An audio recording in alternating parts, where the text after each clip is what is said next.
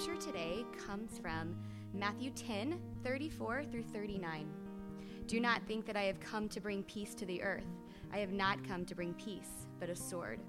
For I have come to set a man against his father, and a daughter against her mother, and a daughter in law against her mother in law. And a person's enemies will be those of his own household. Whoever loves father or mother more than me is not worthy of me. And whoever loves son or daughter more than me is not worthy of me.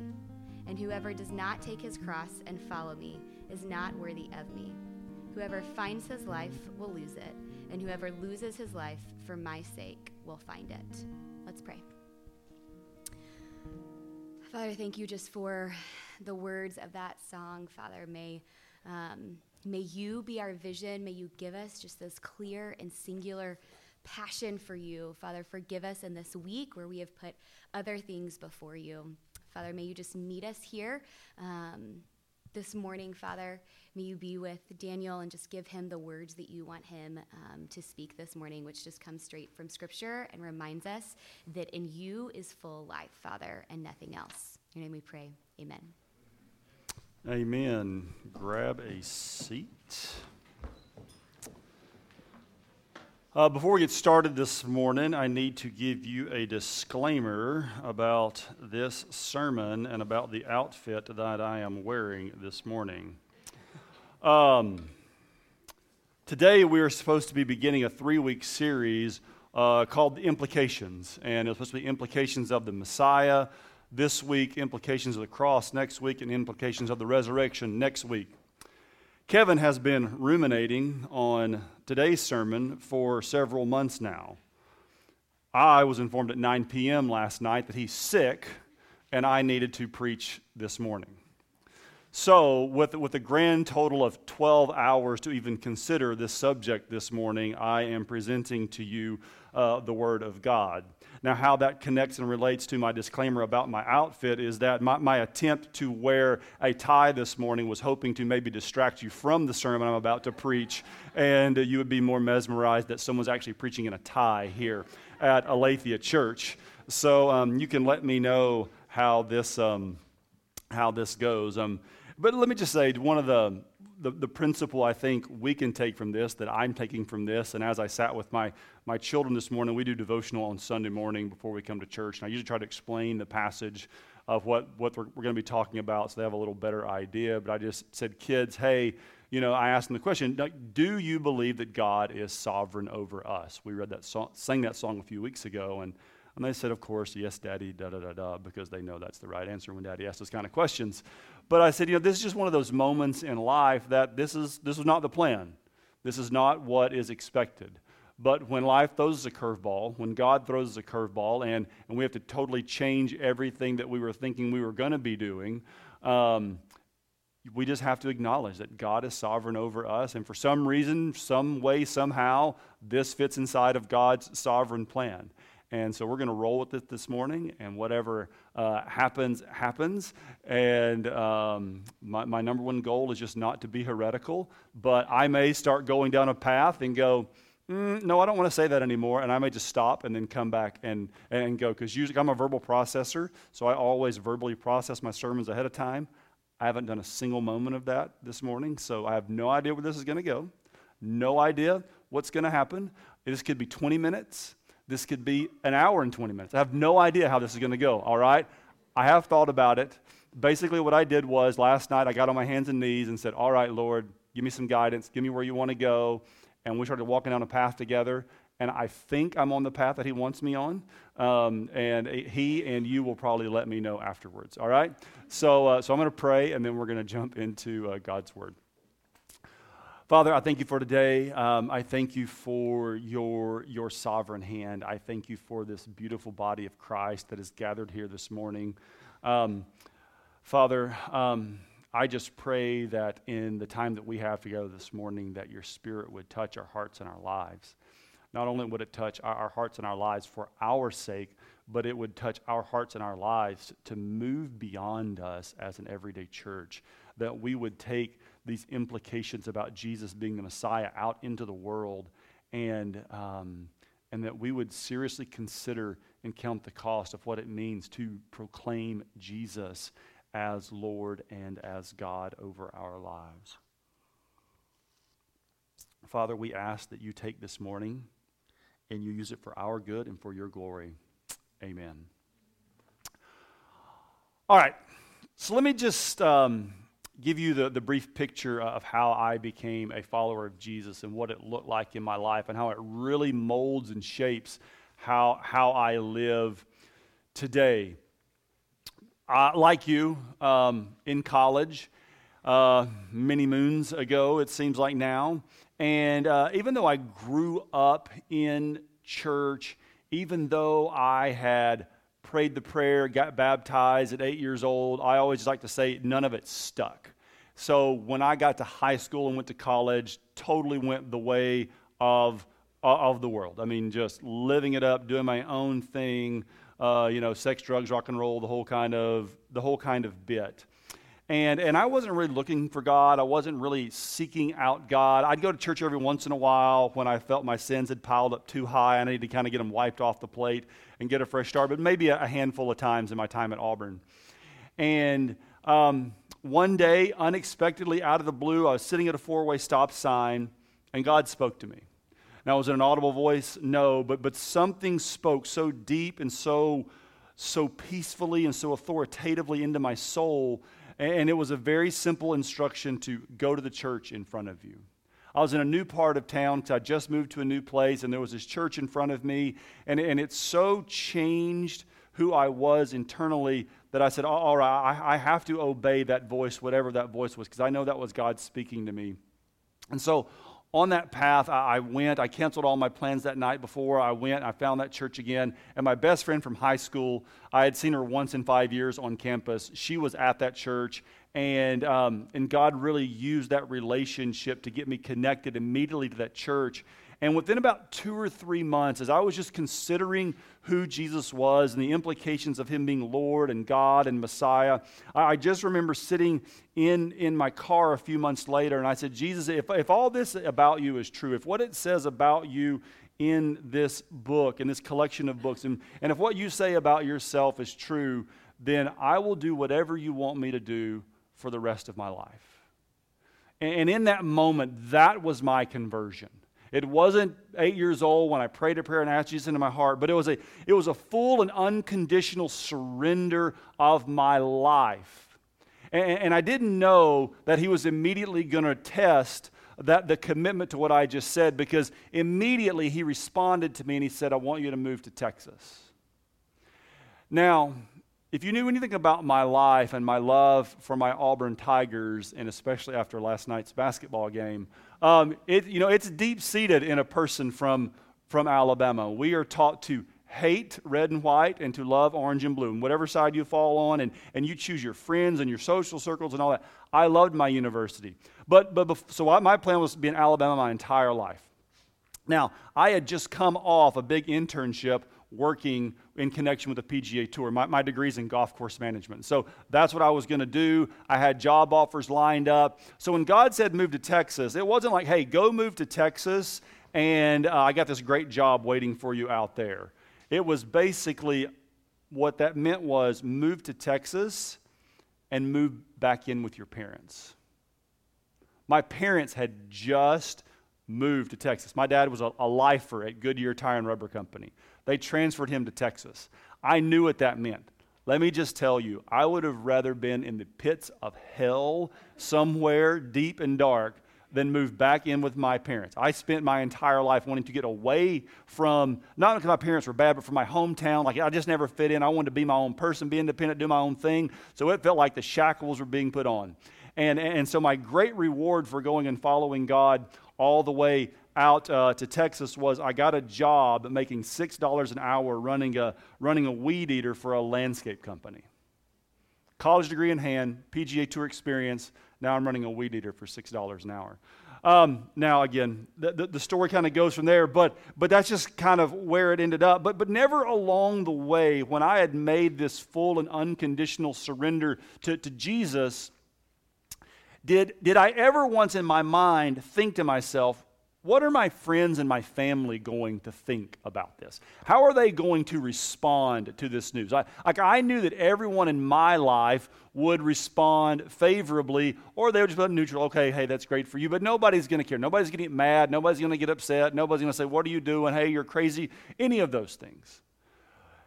But that's not the case for everybody, and I think it's something that we have to really consider and, and log into our minds that when we are talking to people about Jesus and his claims as Messiah and his claims as Lord over my life, that, that we, we consider that for some people, that is not going to be the case.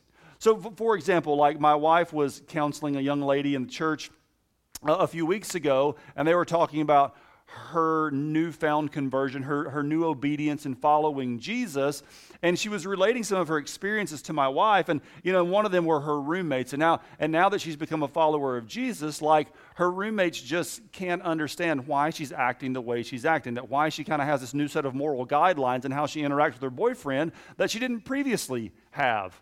Um, and they're like, hey, that's kind of crazy and that's kind of weird. Why do you act this way now? Her, her family is also dismissed her as being crazy because there's no one in the family who's Christians, no one goes to church, and, and there was even some hesitancy with her to share with her grandparents who are staunchly Jewish and how they might respond to their granddaughter now being uh, a follower of Jesus. And so there was some opposition in her life and still is because of her decision to say that Jesus is Lord and Messiah, that she has surrendered her life to Him one of my really good friends from Auburn who got his um, bachelor's in molecular biology and went on to get his PhD in nutrition science at UAB, University of Alabama, Birmingham.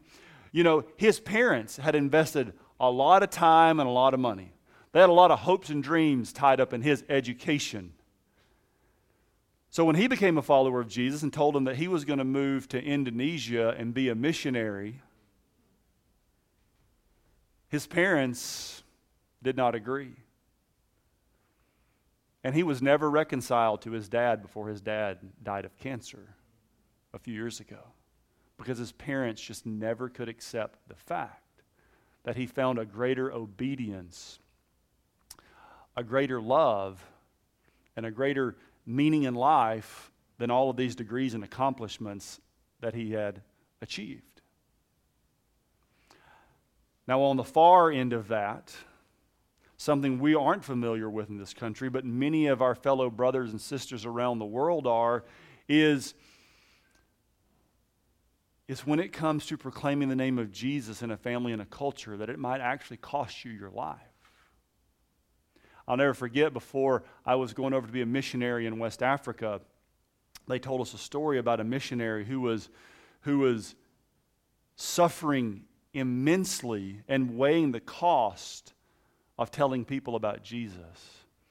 Because in, in, in, one sense, he was celebrated, but on one sense, no one wanted to experience what he was experiencing. Because if, if you've ever been into a Muslim context like I have or my wife have, you understand that the, the, the rate at which Muslims typically become followers of Jesus over a long period of time, and when they do it, it's at great cost to themselves. Because one of the primary identities to be in a Muslim culture is, is a shame culture, that you would never do anything to shame the family. And so to forsake Islam and to follow Jesus shames the family. And this is why many times it ends up in death. And this young man had seen 19 Muslims come to faith in Christ, yet 17 of them had ended up dismembered and chopped up and laid at his front door. And so he had to wrestle with himself. Each person that comes a follower of Jesus is going to end up like this. Is it worth it? Each one of those believers who renounced Islam and became followers of Jesus had to ask Is Jesus worth it? Is he really who he says he is? So, somewhere you will find yourself along this spectrum. Many of you may have grown up in the church. You, you are surrounded by a church family. Really, kind of all you know is church. So, if you're a follower of Jesus, there, there was no resistance, there was no pushback. It was just kind of like, okay, yeah, that's, that's great for you. Some of you have felt this sting of friends, family, co workers upon hearing about your profession of faith, hearing that you're a Christian. It, it's cost you something, it's cost you relationships along the way.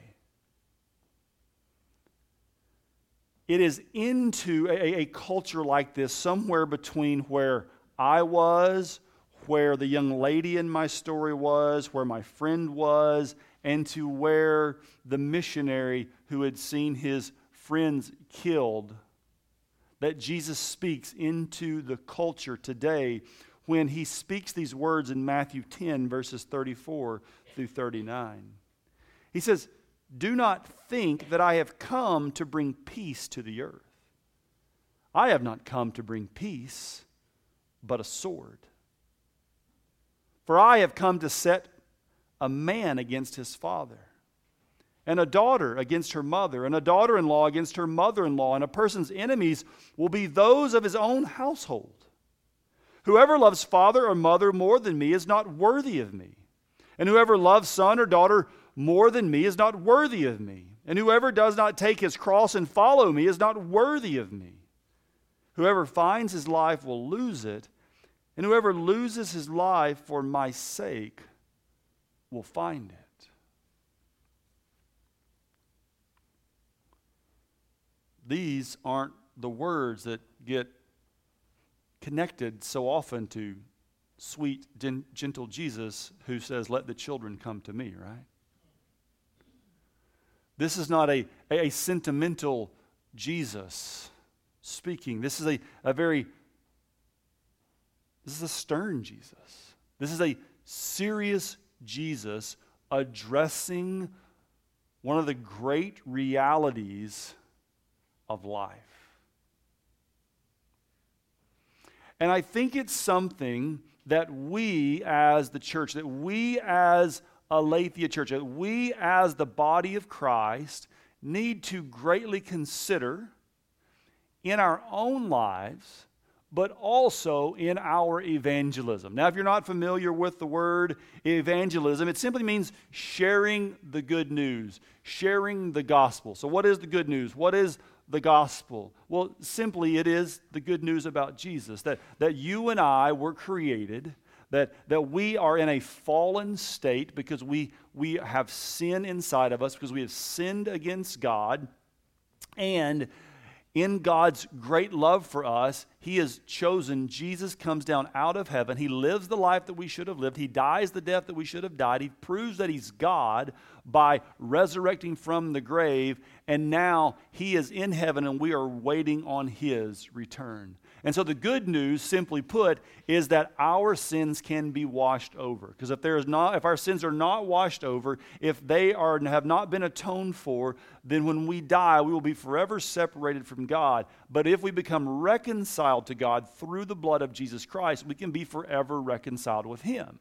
Now, for someone who understands this is the state of their soul, this is incredibly good news. So when we say this is evangelism, when we talk about sharing the good news, this is the core issue to which we are getting at that each person will be faced with. And depending on how they deal with Jesus, whether they spend forever in eternity in hell or in heaven. And since we're all destined to hell because of the sin that indwells us, the good news is that you can be set free from that sin and be forever reconciled to God, where His grand design and plan in eternity is to forever pour out His blessings upon you, and they will never get old and you will never get bored. Okay? You will not be strumming harps in heaven. Okay? It will be much more greater and grander than sitting on a cloud with little angel's wings strumming a harp.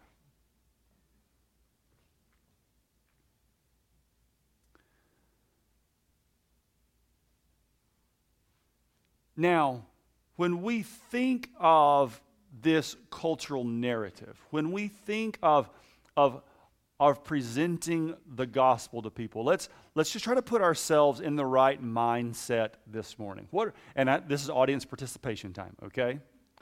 So many of you have had negative things said to you about being a Christian. Or at least you've heard it on Facebook or you've heard it on the news. So tell me something that's been said either to you or you've heard said about Christians that's negative. Intolerant. All right. What else? Bigot. What else?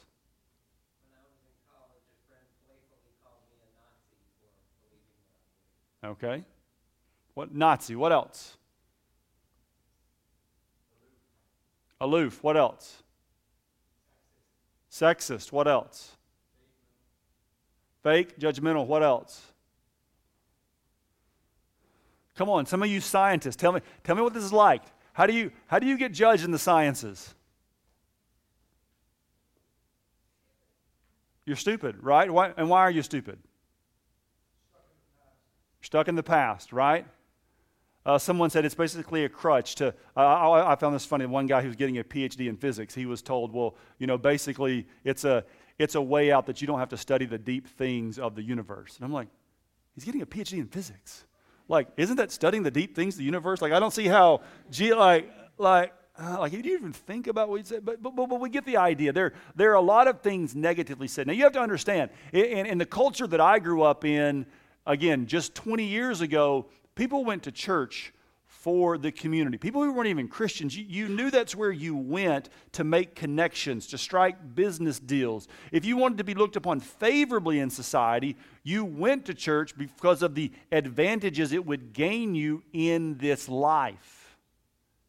Now that is no longer the case. Now it is seen as a negative thing. it, it is, it is not positive. And so, so, what we have to do is we, we have to realize that this is the situation that, that people are in. That when people are hearing about the gospel for the very first time, the words we're having conversations about Jesus, that the conversations that we're having, there, there's all this baggage that they're carrying in, in, in the back of their minds. So we need to give an honest treatment to where they are and what they're going through, and we need to help them count the cost of what it might be to follow Jesus. And so, as I, I thought about this, I, I really wanted us to, to think about our implications for evangelism and how we present Jesus as the Messiah to people. Now, the way that I see this done really poorly in a lot of churches and, and among a lot of believers is something I call the up and to the right gospel. Okay? So, we've all seen a movie, some kind of setting where somebody's making a presentation in the boardroom, right? They're, they're, they're making this presentation, they're presenting their data, and all the shareholders care about, all the CEO cares about, all the big board cares about is with what you're going to tell me is, is the income and the profits going to move up and to the right? So, we in America like to present something that I call the up and to the right gospel. That if you will pray this prayer, if you will ask Jesus into your heart, if you will become a, a follower of Jesus, He'll make your problems go away.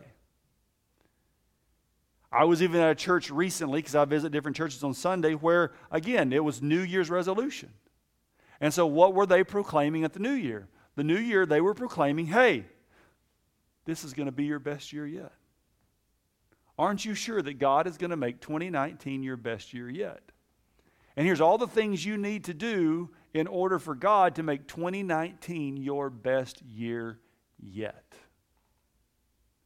It's an up and to the right gospel.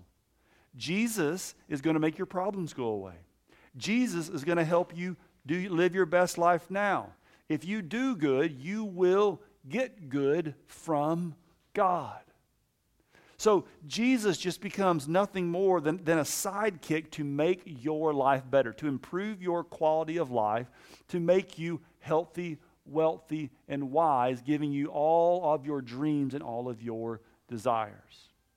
Now, if you're a part of Aletheia Church, th- this is probably not you. This may influence some of the way you talk about Jesus to people, but because we're, we're, we're a little more serious about the scriptures, you've probably been more trained in a classical way. And because I know we have navigators in here and Cru in here and BCM in here, I know that many of us, in some way, shape, or form, I know we have Young Life in here, we've been trained in some kind of gospel presentation okay? And you've been told this is how you share the gospel. And here's what I do not want you to do I do not want you to go to your student org leaders and say, the pastor, one of the pastors of Aletheia Church told us we are not to share or present the gospel with people, or the way we are doing it is wrong. I want you to listen to the words coming out of my mouth. I am going to say something to you, and I want you to consider what I am saying to you. I am not telling you what to do. I am wanting you to think about what I'm saying and what you've been told, and I want you to make a decision for yourself. Okay? I am not telling you to do anything. I will throw you under the bus when your student organization leader comes to me, and I will make up lies about you and your family, all right, if they do that. So, okay.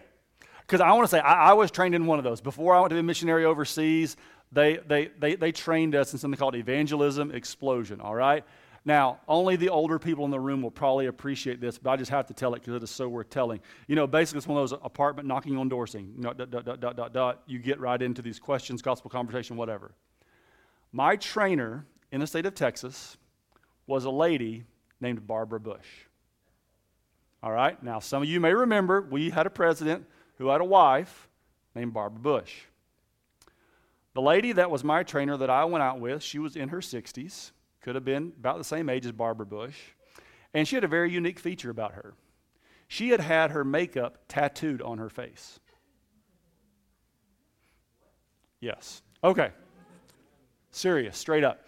So her facial expressions never change, and it, it, it, it's just, it's weird, man. It was weird, okay? It was the most uncomfortable thing in my entire life that I've ever done and I, I just despise doing it. Now, the thing about Evangelism Explosion and some of the other evangelism presentations that were taught, they, they make a great assumption for culture 30 years ago that does not necessarily apply today.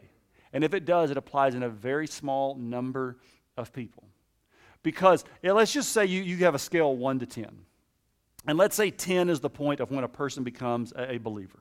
So when you take things like the Romans Road, when you take things like the bridge, when you take things like the four spiritual laws or evangelism explosion, there's a grand assumption that the person you are talking to is about at an eight or a nine on that scale and close to following Jesus. You just need to kind of seal the deal where I think we need to realize and reset our expectations that most of the people that we talk to today are more likely at about a one or a two.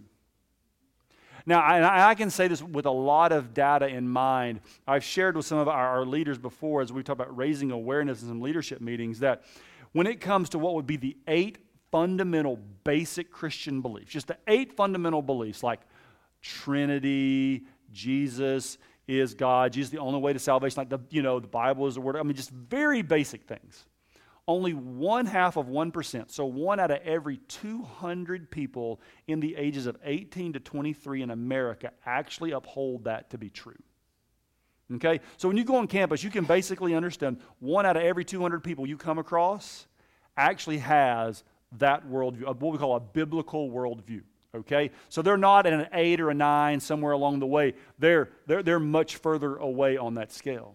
So when we have conversations, just to go to someone and, and to present them one of these basic gospel presentations and then get them to pray a prayer, I don't think is the best way to which we could invite someone into truly following Jesus, especially in light of the words that Jesus has said to us this morning in, in Matthew chapter 10. Now, if you're not familiar with these presentations, I, I just want to show you what they look like.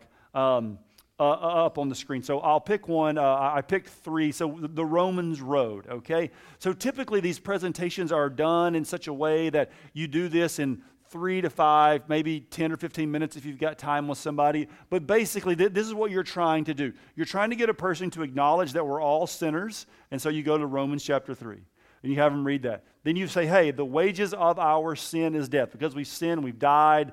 Uh, that's why our bodies get old and die.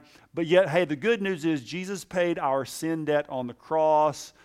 Salvation comes by faith, faith in Him and confess with your mouth. So, right now, if you will, with the, you, the confession of your mouth, if you'll believe in your heart and pray this prayer and ask Jesus into your heart, you'll be saved and you get to go to heaven forever. In a previous culture, that totally worked. At least it got people to make the profession. I don't know that it actually worked in getting people to become followers of Jesus. Let's look at uh, look at the bridge, right? This is a very popular one. I was I was pastor of a church called the Bridge uh, in, in Seattle, Washington. So basically, you have mankind on the left, We've all sinned, sin's penalty. There's this great chasm between you and God who's holy and righteous.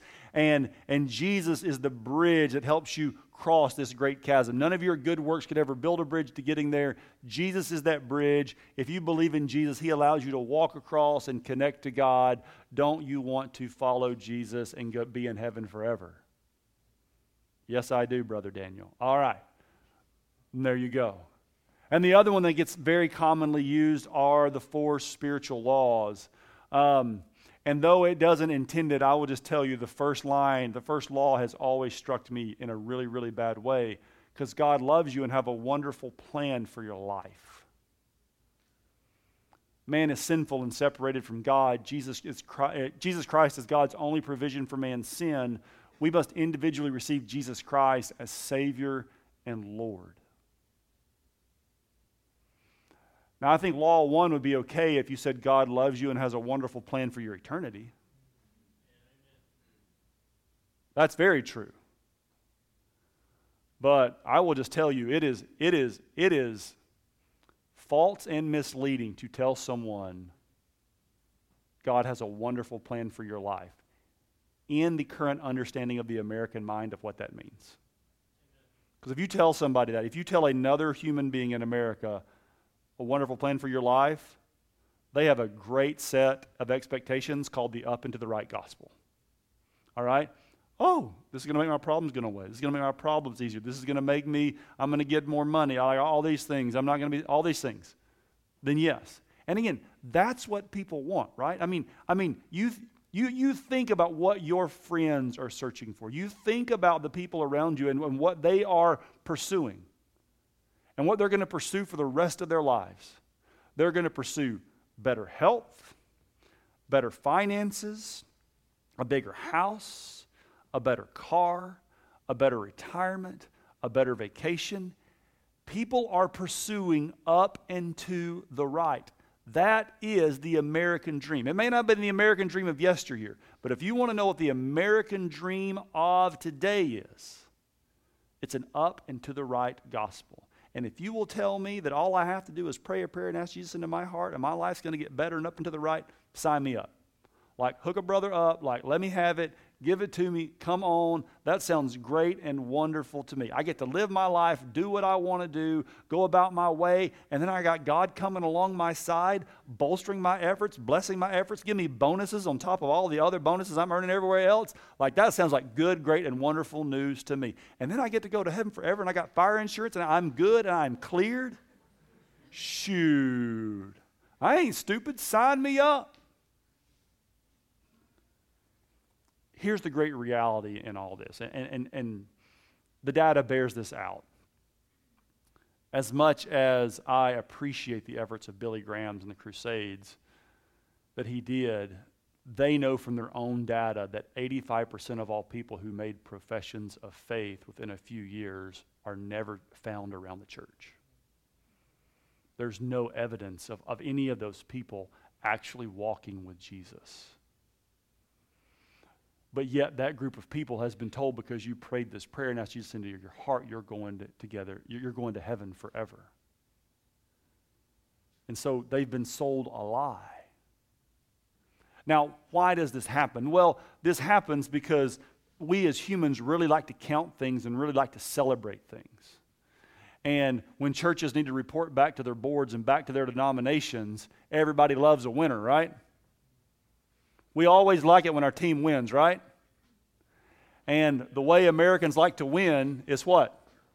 Numbers, right? We like to count everything. We like to count people. We like to count profits. What, what can we celebrate?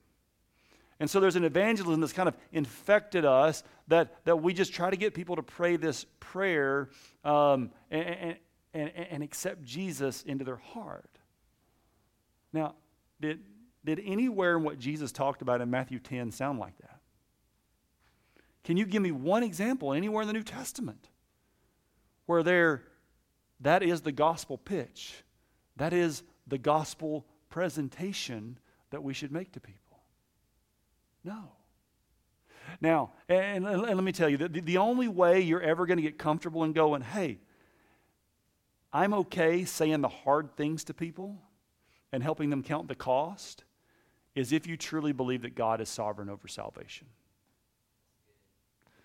See, if you believe that your presentation, your pitch, your ability to, to talk somebody into it is what's going to get somebody saved, oh, you will be a miserable human being. And you won't share the gospel with people because you think the results are on you. And what happens is when the results are based on us, we only have one or two options pride or despair. All right? Pride because I'm good at it, or despair because I suck at it. All right? And if I suck at it, well, I'm not going to do it because we did, you know, we, what, what are we told? Don't do anything you're bad at. Only work toward your strengths. Only work toward you're good at. So if I suck at it, I'm not going to do it. That's some other people's jobs. You know, let, let Kevin go do all, all the evangelism on campus. You know, because he's good at it. And I'm amazed. I'm just saying, if you guys ever want to see a true evangelist, Go with Kevin on campus on a Thursday. It is the weirdest, most uncomfortable thing on planet Earth. Because somebody who picks it, he's not here this morning, so we get to talk all about him, okay? So, so it is the weirdest, most uncomfortable thing because I, I believe in social cues, and I believe that when you're having a conversation with somebody, I believe when you're having a conversation with somebody and they're giving you the social cues with their expressions that they're not interested and don't talk to me, Kevin sees none of that. He experiences none of that.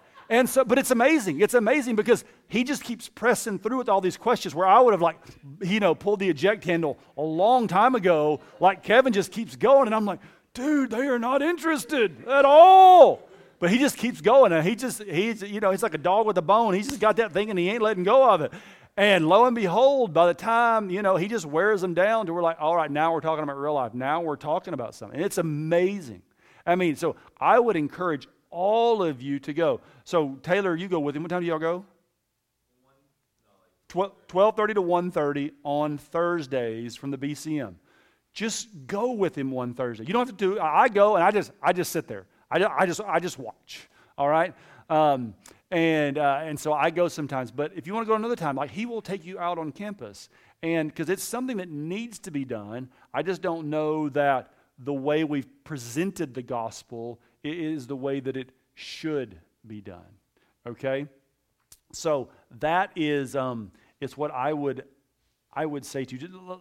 Let me just get over this. if you ever want to read a book on this, I think the, the best book ever written on the subject, it's not very long, is Evangelism and the Sovereignty of God by J.I. Packer. All right? If J.I. Packer is a name that is not familiar to you, you need to go and read all of his books. Um, and, but I'll tell you this he's written more books than you can ever read. Okay? So, brilliant man of God, a brilliant theologian, an incredible man of God in, in, in, a variety of ways. If you've never read his book, Knowing God, put it, make it your summer reading. It will radically change your life uh, for the better. But he wrote a book, Evangelism the Sovereignty of God. And he just said, look, here's, here, here's what the Bible says.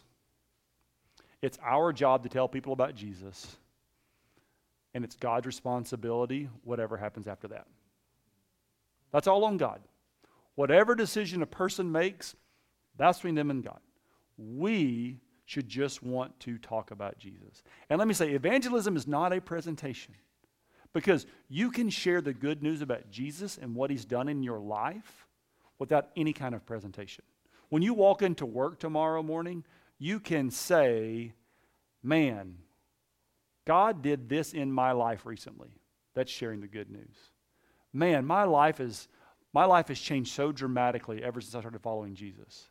That's the good. You can say anything like ascribing glory to God and his impact in your life, and that is in a way sharing the good news. It is not a canned gospel presentation where you're trying to get someone to make a decision for Christ. Sharing the good news is sharing the good news. And if God is radically and dramatically changed and impacting your life, you can share that good news with anyone around you. So begin there because people will connect to your stories and to your life way before they get a gospel presentation. The gospel presentation is really that thing down the road once you've built that relationship and you've built these conversations into the rhythm of your life with these people. And I want to tell you that's a very freeing idea to have conversations in that way to go, hey, look, because, and this is, here's the thing. If you never find yourself talking about Jesus, what does it say about your actual love for Jesus? You know, one of the things we, we see Kevin do here, here, here every sermon, pretty much, is talk about how much he loves Jackie, right? Right? You've heard Kevin do this every time. I mean, you, you can always guarantee, like, I'm going to get bacon cheeseburger somewhere in a sermon every time. Kevin always goes for his love for his wife, all right? You know, his, his ideal is a little better than mine, okay? So, but I like bacon cheeseburgers a lot, so I talk about them a lot because I really love bacon cheeseburgers because they're really good. He really loves his wife, apparently, but I love you too, baby. Not more than a bacon, you know. So, see, remember the wife, remember the wife submission sermon, what happens when I, it's off script? We're down the same road, okay? So, same, same thing. It, it, it should say something to us because I just always talk about what I love. You always talk about what you love. Amen. It should be, you need to examine your life. How much do I talk about Jesus? Just how much do I talk about Jesus? To other to believers, to non-believers, how much do I talk about him?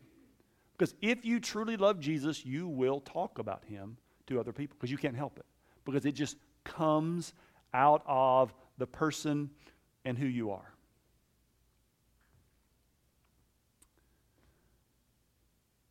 So, the implications for our evangelism, uh, I, I, think, in how we talk to people like Jesus is, is one we've got to consider in the count the cost of what it might, how it might affect. Because you've got to imagine someone who comes out of a strong identity with the LGBTQ community. For them to come out of that community into a Christian community, I mean, their friends and family are going to rail against them, are going to ridicule them. If someone comes out of the sciences to faith in Jesus, um, you know, their coworkers, their fellow scientists around them are going to ridicule them for their faith in Jesus.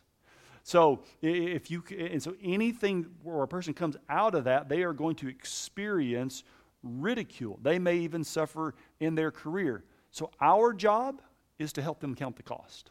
That's our job. Our job is to help them count the cost so they really understand what it is they could be getting into and let them consider and Jesus is worth it. And I will just tell, uh, let me just say this. I always try to talk someone into following Jesus. I'm the exact opposite. I want to present it as daunting as possible because I can't tell you how many people I've baptized as a pastor in my church in Washington that within a few months or a year, totally, totally walked away. I thought they had counted the cost. I thought I'd explained it to them. But at the end of the day, their heart was revealed, and all they really wanted was fire insurance. So I will tell you do not present, you do not have to soft pedal Jesus. You can present a very hard gospel, a very difficult gospel, because Jesus presented a very hard and difficult gospel. Because not only do we have to consider when we're telling, sharing the good news with somebody how it might affect their relationships with friends and family and coworkers, we also have to consider the implications of how it will affect them personally. As some of you are, are, are wrestling with this, some of you are going to be called, like my friend, to give up his career to follow Jesus. Some of you are going to be called like me to give up your career and your hopes and your dreams to follow Jesus. Some of, some of you, this is going to happen in college. Some it's going to be after college. Some it's going to be when you get married. Some it's going to be when you, when you have kids. That, that if you truly want to follow Jesus and have a relationship with Jesus, it's going to cost you something dearly, something that you love greatly. It's going to cost you your hopes and your dreams to follow Jesus. Because Jesus is getting, he's going to give you a new set of hopes and dreams. But you know what has to die? Those old hopes and dreams. Because you have to take on and embrace a new set of hopes and dreams that he will put into your heart. Because if he is working in your life, he will put new hopes and dreams in your heart. Now, how that plays out in your life, I have no idea. But I know that Proverbs 16:9 is true that man makes his plan, but the Lord directs his steps. But see, some guys came to Jesus one time in John, in the book of John, and they weren't followers of Jesus, and they wanted to speak to Jesus. And in John 12, verses 22 26, I want you to see what Jesus said to them. Some of those, and these were Greek guys, so they weren't the normal Jewish guys who were seeking and always around Jesus. They came up to worship. And it said they wanted, it said they wished to see Jesus. And Philip told Andrew, and Andrew and Philip went and told Jesus. And Jesus comes, says to them in verse 23 The hour has come for the Son of Man to be glorified. Truly, truly, I say to you, unless a grain of wheat falls into the earth and dies, it remains alone. But if it dies, it bears much fruit. Whoever loves his life loses it, and whoever hates his life in this world will keep it for eternal life. If anyone serves me, he must follow me, and where I am, there will my servant be also. If anyone serves me, the Father will honor him. So we see, and you have to remember, anytime Jesus repeats himself, you're really supposed to pay attention. So you see in verse 24, it says, Truly, truly. Jesus is giving you double emphasis, which means you better pay double extra special attention to what he is saying in this moment. Unless a grain of wheat falls into the earth and dies and it remains alone. I did this one time as a sermon illustration connected to this passage, and, and I held up an apple, and I just said, Hey, I, I, want you to look at this apple, and I, and I want you to visualize this apple. And, and, and seeing this apple in my hand, I just want, tell, tell me all the things you, you dream and you think about with this apple. And out of hundreds of people in the congregation, I said, What did you think about this apple?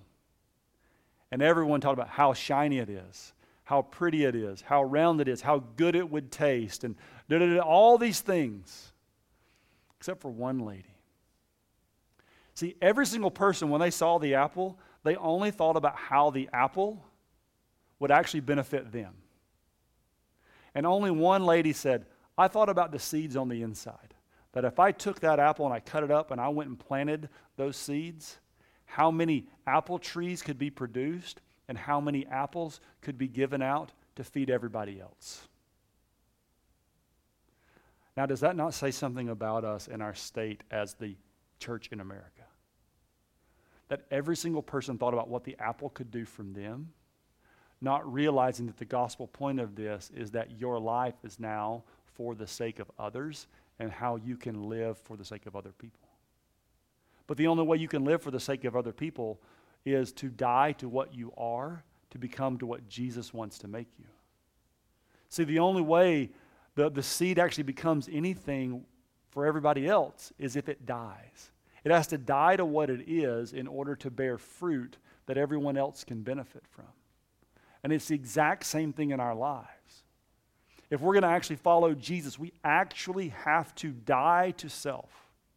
We actually have to die to our hopes and dreams in many ways. The hopes and dreams that aren't connected to the gospel, that aren't connected to furthering the name of Jesus, we have to die to those things in order for people to benefit from our life. And again, kind of how I rephrased the first spiritual law, God loves you and has a wonderful plan for your eternal life, Jesus says, If anyone serves me, the Father will honor him.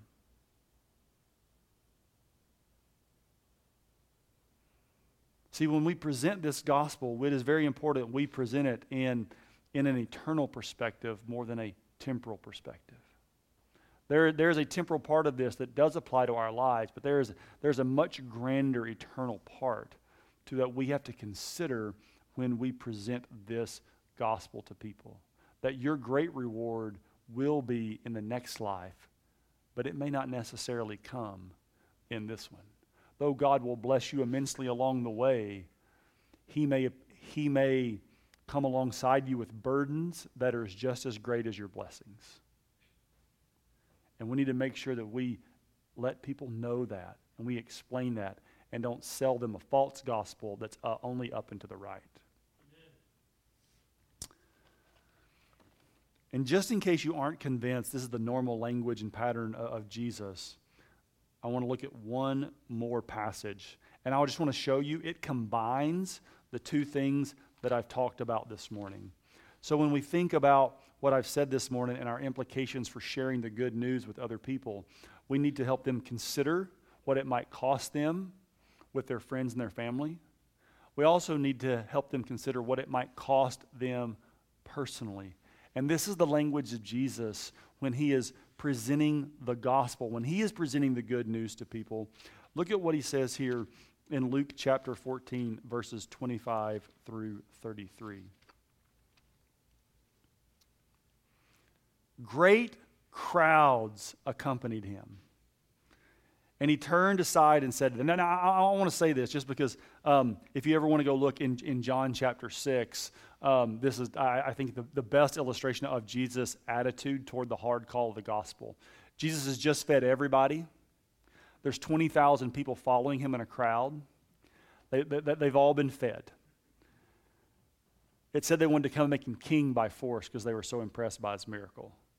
And Jesus turns to them and says, Hey, I'm the body that came down, I'm the bread that came down from heaven. You got to eat my flesh. I'm the new wine. Got to drink my blood.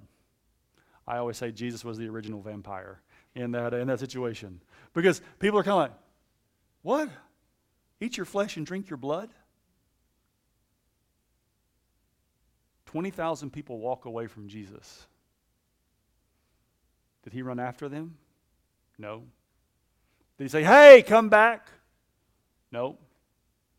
All he did was turn around the 12 guys and goes, You want to leave too? They said, Nope. He said, All right, come on. That was it. He didn't run after him, he didn't pursue him. He clearly explained the call of what it meant to follow him and what it looked like to follow him. And once he did that, his responsibility was met, and he was okay with whatever the Father would now do in their heart, with whatever the Spirit would do in their heart. He had, he had done his work, he had done what he was supposed to do. So, here, again, with the crowds accompanying him, he turns and he says to them, If anyone comes to me and does not hate his own father and mother and wife and children and brothers and sisters, Yes, and even his own life. So you see both, right? You see, now understand this word hate, this hyperbolic language that's very common in Jesus' day and in Jesus' culture. It just basically means if anyone would choose family over me, you're not worthy of me. If you would choose your own life over me, you're not worthy of me. So the implications are for your spheres of influence, but also for yourself. If you don't do this, you cannot be my disciple. So, this is why it shouldn't shock us in Matthew 7 23 and 24 when Jesus says, There's going to be a lot of people who say to me on the day of judgment, Lord, Lord, didn't we do all these things for you and in your name? And he's going to say, Depart from me, I never knew you. Those are Jesus' words. There are a lot of people who, who have been misinformed about what it means to be a follower of Jesus. What Jesus is saying to you, what the Word of God is saying to you, and what I am saying to you is that if you do not choose Jesus over everything else, you are not his disciple. And if you are not his disciple, then you have not inherited eternal life. Whoever does not bear his own cross and come after me cannot be my disciple. For which of you desiring to build a tower does not first sit down and count the cost, whether he has enough to complete it? Otherwise, when he has laid a foundation and is not able to finish, all who see it begin to mock him, saying, This man began to build and was not able to finish. Or what king going out to encounter another king in war will not sit down first and deliberate whether he is able with 10,000 to meet him who comes against him with 20,000? And if not, while the other is yet a great way off, he sends a delegation and asks for terms of peace. So, therefore, any one of you who does not renounce all that he has cannot be my disciple.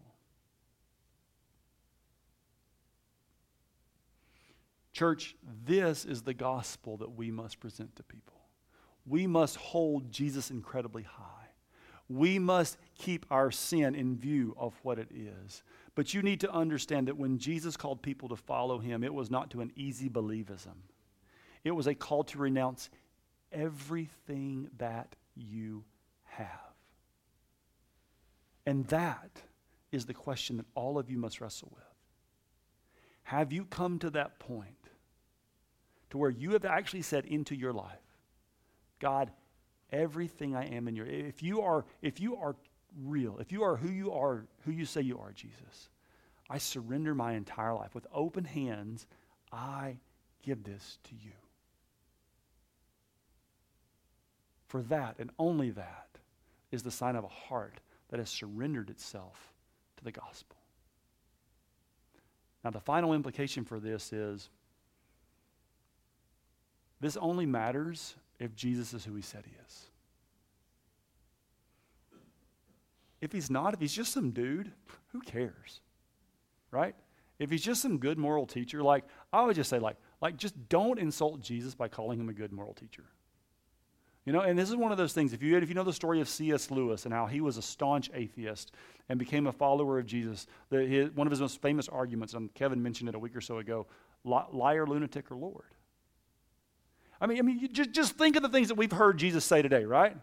Think, think of what he says in John 14, 6. I am the way, the truth, the life. No one comes to the Father except through me. If you want to get to God, you got to come through me. Now, just imagine wherever you're going to go out to eat today after church Somebody comes up to you in a restaurant and says, Hey, I'm the way, the truth, and the life. If you want to go to heaven, if you want to get to God, it's only through me. What are you going to think? Dude, you're nuts.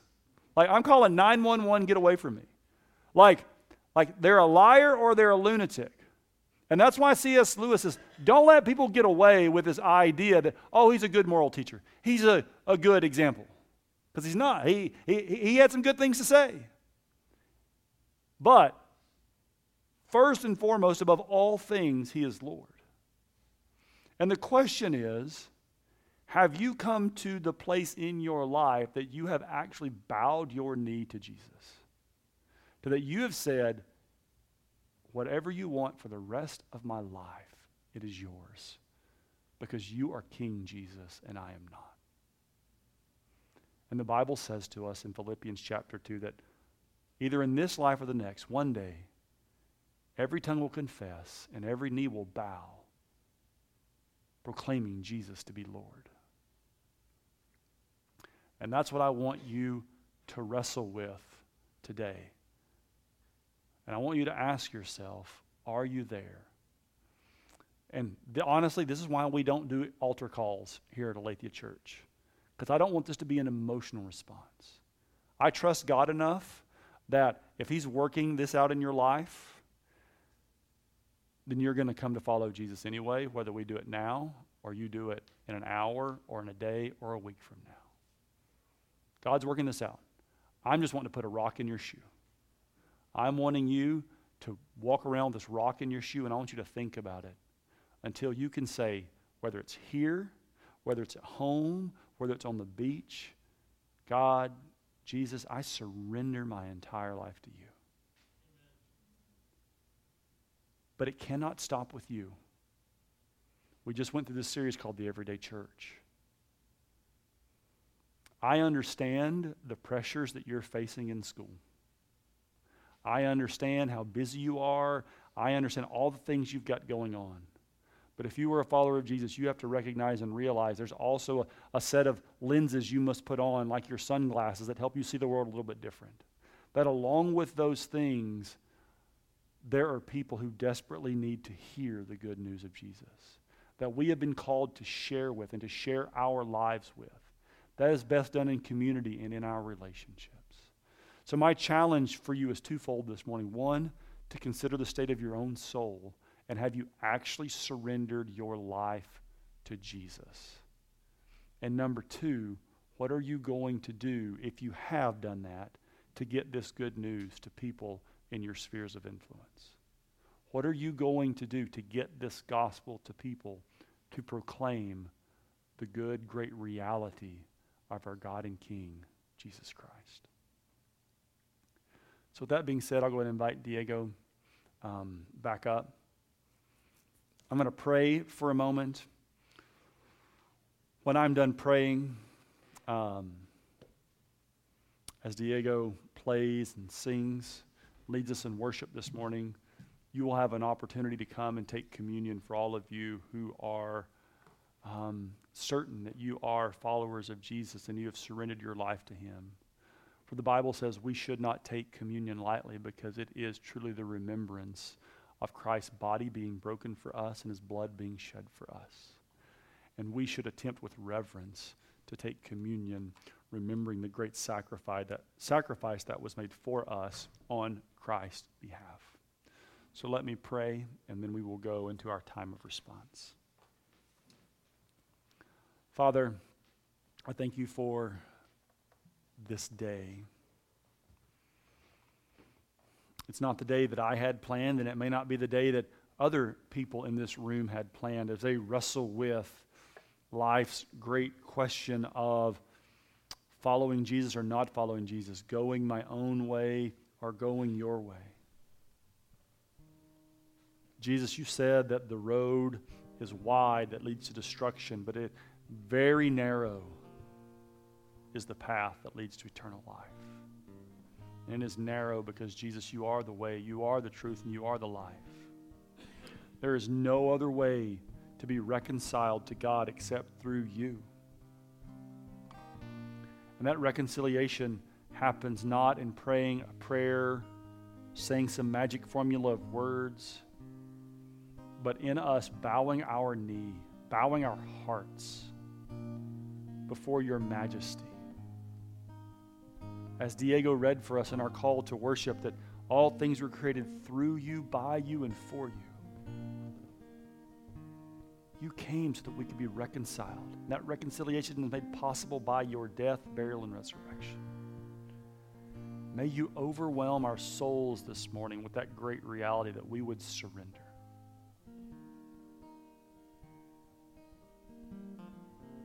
And if God is so moved upon your life this morning to where you are surrendered, that I would encourage you to confess your sin, to pray, to acknowledge to the Father that you are surrendering your life wholly and completely because Jesus is worthy.